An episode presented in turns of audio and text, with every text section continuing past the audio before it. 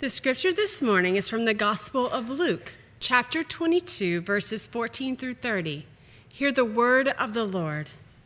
When the hour came, Jesus and his apostles reclined at the table, and he said to them, I have eagerly desired to eat this Passover with you before I suffer. For I tell you, I will not eat it again until it finds fulfillment in the kingdom of God. After taking the cup, he gave thanks and said, Take this and divide it among you. For I tell you, I will not drink again from the fruit of the vine until the kingdom of God comes. And he took bread, gave thanks, and broke it, and gave it to them, saying, This is my body given for you. Do this in remembrance of me. In the same way, after supper, he took the cup, saying, This cup is the new covenant in my blood, which is poured out for you. But the hand of him who is going to betray me is with mine on the table. The Son of Man will go as it has been decreed, but woe to that man who betrays him. They began to question among themselves which of them it might be who would do this. A dispute also arose among them as to which of them was considered to be greatest. Jesus said to them, The kings of the Gentiles lord it over them, and those who exercise authority over them call themselves benefactors. But you are not to be like that. Instead, the greatest among you should be like the youngest, and the one who rules like the one who serves. For who is greater, the one who is at the table or the one who serves? Is it not the one who is at the table? But I am among you as one who serves. You are those who have stood by me in my trials, and I confer on you a kingdom, just as my Father conferred one on me, so that you may eat and drink at my table in my kingdom and sit on thrones judging the 12 trials of Israel. This is God's word. Thanks be to God. Well, we are uh, once again uh, at the series Come to the Table, and this time uh, we are considering coming to the Lord's table. Come to the Lord's table. What's often called the Last Supper, which we just uh, read about, thank you, Jen, uh, Jesus institutes the Lord's Supper where he invites sinners of all kinds to come and to commune with him and for us to commune with one another. But a quick comment before we get into that. Uh, you know, there are several elements of worship in a worship service. I was talking about uh, the giving of tithes and offerings, but also there's singing, of course, and prayer, uh, the celebration of the sacraments, which we're going to do later in the service here today, and then the reading and the preaching of God's word as well. But I do want to point out that we do consider those to be two separate elements the reading of God's word being an element, and a separate element, the preaching of God's word. Now, sometimes the, uh, the element of the reading of God's word is exactly the passage that's being preached, but sometimes, like today, uh, it's a bit different. Uh, today, the passage we read is a bit longer than what I'm going to preach on. It's uh, going to focus today on verses 19, 20, and 21, which is where the Lord actually institutes the Lord's Supper. But don't think that because we're doing that, we're ignoring God's word. Actually, we're trying to honor it and to give you a greater context uh, for the three verses I am going to focus on uh, by doing that. So just wanted to make that a little instructional tidbit, no extra charge. But let's uh, pray before we do consider that part of the scripture. Heavenly Father, we do thank you that you have given us your word, that it's inspired of you, and that uh, Holy Spirit, you inspired it and brought it into being, and you dwell in our hearts as well. So we pray, Holy Spirit, that you would be the one to teach us and to guide us into its truth, and that you would also sanctify us and change us, transforming us more and more into the image of Christ, which is your purpose in us. So, Father, we give this time to you and pray that you would be at work, and we pray this in Christ's name. Amen. First thing I want to point out is how Jesus loved to eat with sinners. He loved eating with sinners, so it seems. One day, while walking into Jericho, for instance, he saw this short little dude who had climbed up a tree uh, so he could catch uh, Jesus and see him as he walked by. Jesus calls out to him and invites himself to stay at this guy's house, which is pretty forward, I would think, but Jesus did it. He can get away with anything. Turns out the man was a guy named Zacchaeus, a tax collector. And so, sure enough, he has Jesus over to his house and he has a great banquet in Jesus' honor. And he invites all of his friends, many of whom, like him, are tax collectors. I don't suppose tax collectors were any more popular then than they are now, but it was even worse back in those days because they were collecting taxes for the Roman Empire, the oppressors. there in Israel. And it was likely that he would be skimming plenty off the top for himself as well.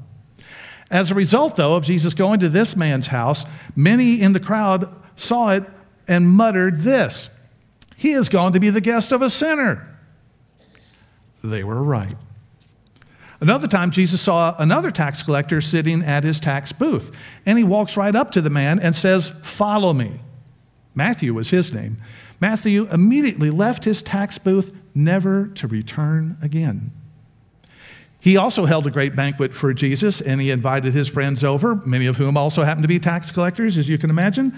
The Pharisees were indignant about this and asked Jesus this question Why do you eat and drink with tax collectors and sinners? Jesus replied, I have not come to call the righteous, but sinners to repentance.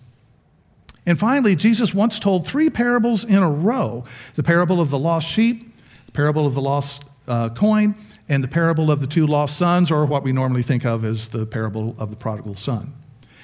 Why did he do that? Because the Pharisees were once again muttering. A lot of muttering went on in the Gospels, it seems. And they muttered this This man, speaking of Jesus, welcomes sinners and eats with them. What a comment when you think about it. This man welcomes sinners and eats with them. Well, guess what? He still does. And that's a good thing.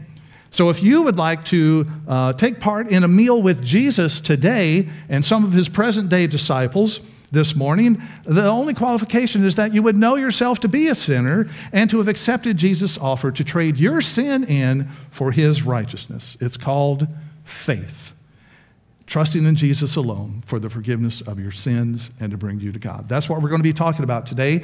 That's what verses 19 and 20 especially are about uh, Jesus instituting the Lord's Supper.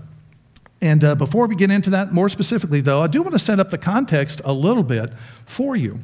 Our passage describes how Jesus reclined at the table, as it says in verse 14. And uh, as Kevin pointed out last week, uh, don't have in your mind the uh, Da Vinci, famous painting by Da Vinci. They didn't sit around tables like we sort of have it set up here, but they reclined at this table together for Passover. And while Jesus' words sound familiar to us and comforting to us, as he talks about the body, his body, the bread, and his blood, the cup, and all that, it would have been shocking to the 12 disciples. Think about the situation that, as they might have experienced it. Just days earlier, Jesus had ridden down the Mount of Olives and into Jerusalem, Jerusalem as the prophesied king, righteous and humble, riding on a donkey. That was in fulfillment to a prophecy. He was, here comes the king, who then went into the temple and announced that his house was a house of prayer, not the den of thieves that they were making it. And then every day in the temple courts uh, was teaching the people, much as uh, Moses had predicted there would be the prophet who would come like him. And that's what Jesus was doing. So, as far as the disciples likely thought, it doesn't get any better than this. They surely thought that Jesus was at any moment going to usher in the kingdom, take over, and redeem Israel as they really hoped that he would. But then it all changed. All of a sudden, Jesus starts talking about suffering. In verse 15, he talks about suffering. Who said anything about suffering? You're going to become the king, right? Then he says, The bread is his body and the cup is the new covenant in his blood. What is he talking about? And then finally, he says that one of the 12, one of the apostles who've been with him for years, is going to betray him. This was not the conversation, the Passover conversation they were expecting. Yet, as, as shocking as it was to the disciples, it's even more shocking for us in hindsight, for we know exactly what Jesus is talking about. We know that over the next 24 hours, the Son of God is going to be arrested, denied, mocked, spit upon, beaten, crucified, and finally killed after being denied by the Father. As Peter would later describe it, we killed the author of life. But Jesus said he eagerly desired to have this Passover with his disciples, and it wasn't because he wanted to shock them, but he wanted to bless them. And that's what the Lord's Supper really is all about.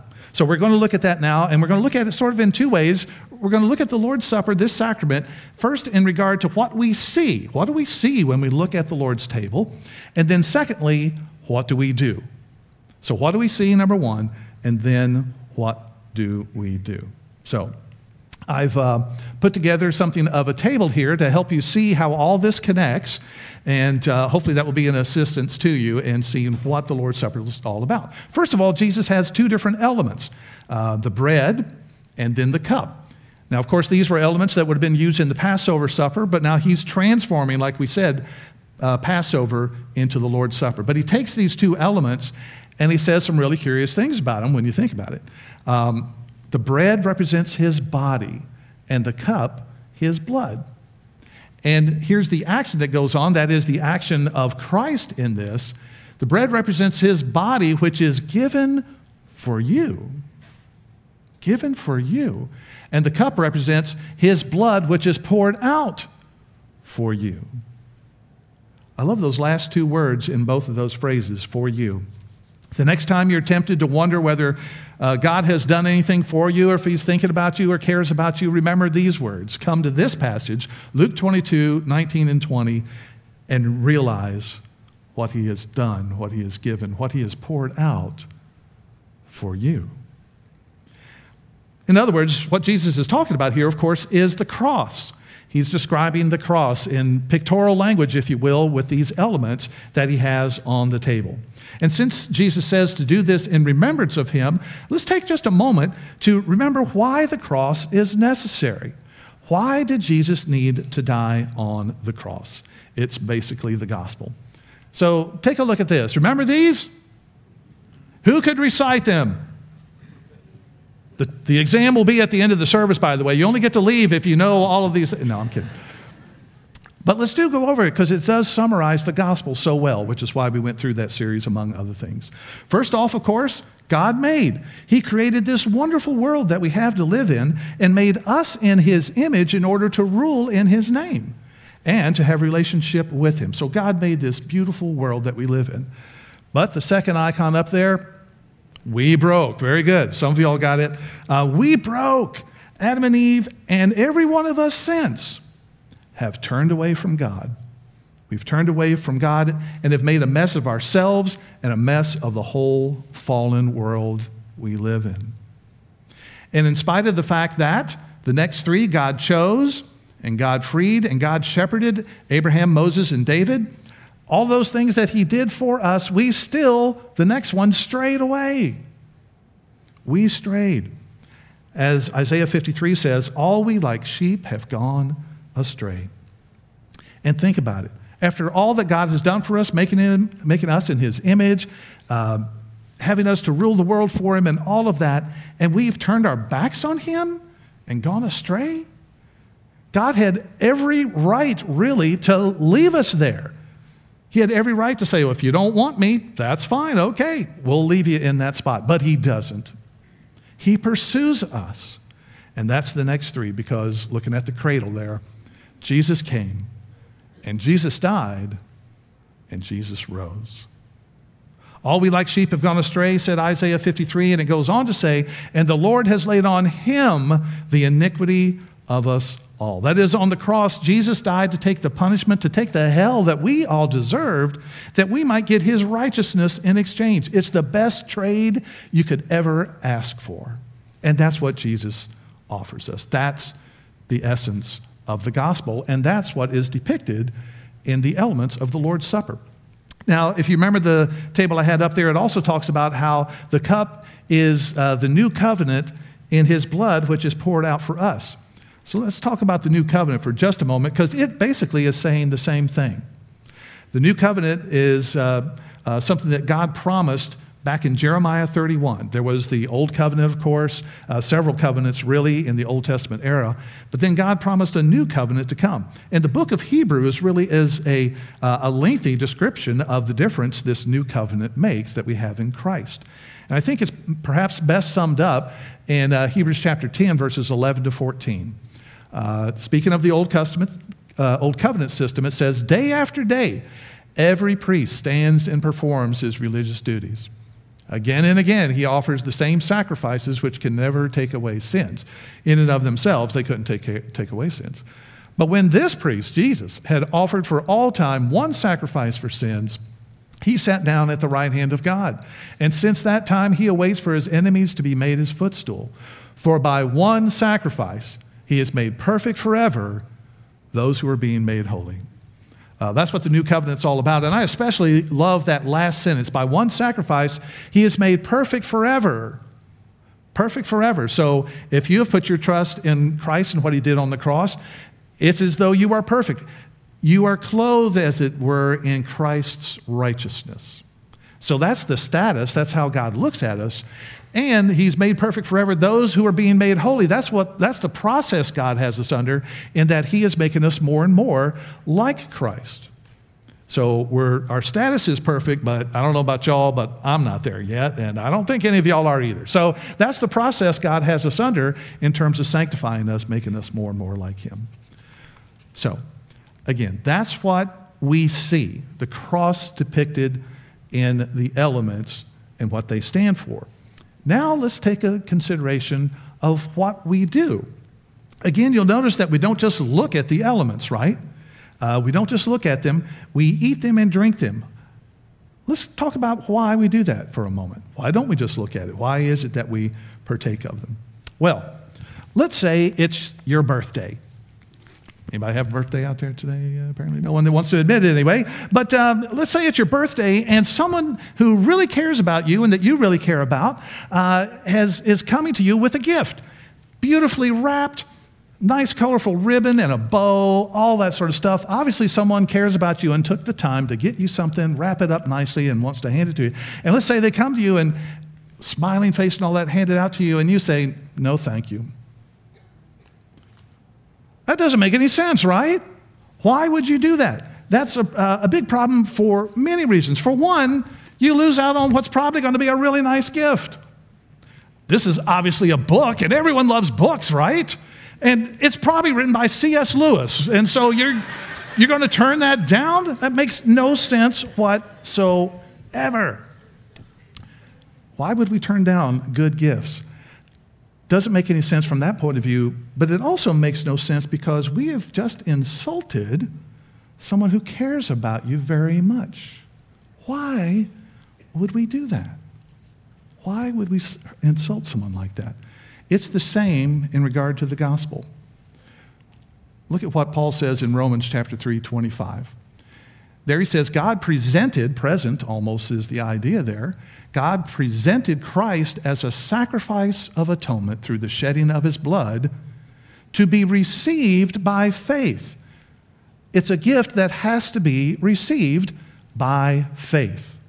As demonstrated in the Lord's Supper, Jesus offers us a wonderful gift as it depicts the cross, a gift which meets the greatest need each and every human being has to be reconciled to God through the sacrifice of the very life of Christ on the cross. And to refuse that, to say to God, I don't need the cross, I can make it to God on my own. Or to say, well, all roads lead to God anyway. Or, I don't believe you exist, God. Or, I believe in a God of love. All this talk about sin is just oppressive. To say any of this or anything like it is the ultimate insult to God who gave so much to make things right for us in our relationship with Him. Take the gift. The Lord offers the gift freely to anyone who will take it. Take the gift. Pray to God and acknowledge to Him, if you never have, that you are a sinner, that you have strayed away, that you have turned your back on Him, and that you accept the gift of forgiveness of sin and reconciliation to Him through what Christ did for us on the cross. That's what faith is. Put your faith in Christ that you might have life in His name. Now, back to the Lord's Supper, how all that um, has meaning for the Lord's Supper. Again, notice that we don't just look at the elements, we partake of them. It's the same idea. It's accepting the gift. It's saying that we have accepted the gift that is depicted there in the elements. So, partaking of the Lord's Supper is basically a declaration of your faith, that you do have faith in Christ as your Savior and Lord. It's also an act of faith. So, a declaration of your faith on the one hand, that's how you proclaim the Lord's death until He comes, by the way, but it's also an act of faith. Just as the eating and drinking uh, gives you a measure, I know not much, but a measure of physical nourishment, so by faith, it gives a spiritual nourishment. We partake of the Lord's Supper for the same reasons that we read the scriptures, that we pray, that we fellowship with other Christians, that we might grow in our faith. Jesus said in John chapter 6, verses 55 and 56, that my flesh is real food and my blood is real drink.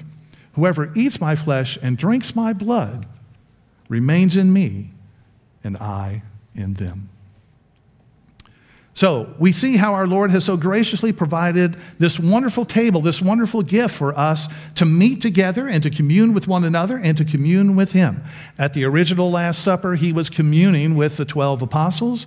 Paul makes clear in 1 Corinthians 11 that the church meets and communes together with the Lord. It's uh, not something to be done privately. It's all in anticipation of the great wedding feast to come, where we will all relate with each other and the Lord in joyful harmony. More on that next week. But we're not quite there yet, are we? Even at the Last Supper, Jesus points this out.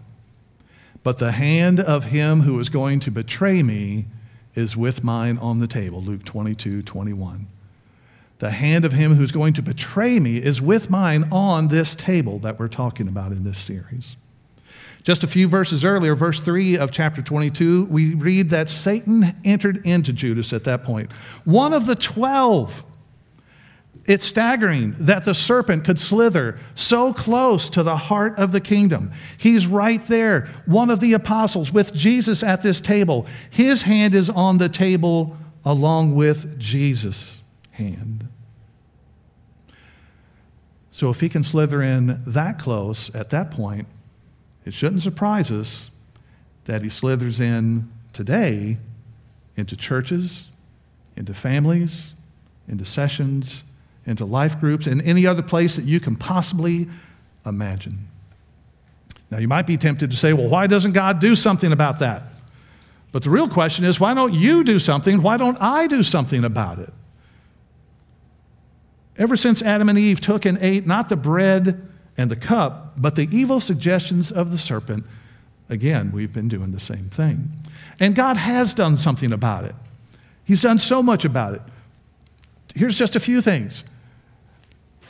He tells us to be alert. He warns us to be alert, for the devil prowls around like a roaring lion seeking whom, may, whom he may devour. 1 Peter 5 8. He gives us a way out of every temptation. 1 Corinthians 10 13. We have an escape hatch for every temptation we ever are in. So the next time you're feeling tempted about something, look for the escape hatch. There's going to be a way out, one way or another, that God gives us. He gives us also the full armor of God, Ephesians 6. And all the things that are listed there were those different pieces of armor that Paul talks about. But basically, he gives us the full armor by which we can be strong in the Lord and in his mighty power, and therefore stand against the devil's schemes. So God has given us so much, and He has given us this table. As I said, this table, as we partake of it by faith, is a way for us to grow in our faith and grow stronger in the Lord. Brothers and sisters, we so desperately need to come to the Lord's table. Remember, He welcomes sinners and eats with them. Sinners who know they are sinners, but also know they've been saved by the life, death, and resurrection of Christ and have been reconciled and therefore want to grow ever closer to Him. Let's together come and eat with our Savior right now. Let's pray. Heavenly Father, how we thank you that you've loved us so much that you sent your Son. And Lord Jesus, thank you that you loved us so much that you came and that you gave of your body and you gave of your blood that we might be reconciled to you and forgiven and all the rest. Thank you so much. Thank you for giving us this sacrament, which depicts all of that for us. And now, as we go to it, would you be present with us in a special way? We ask in Christ's name. Amen.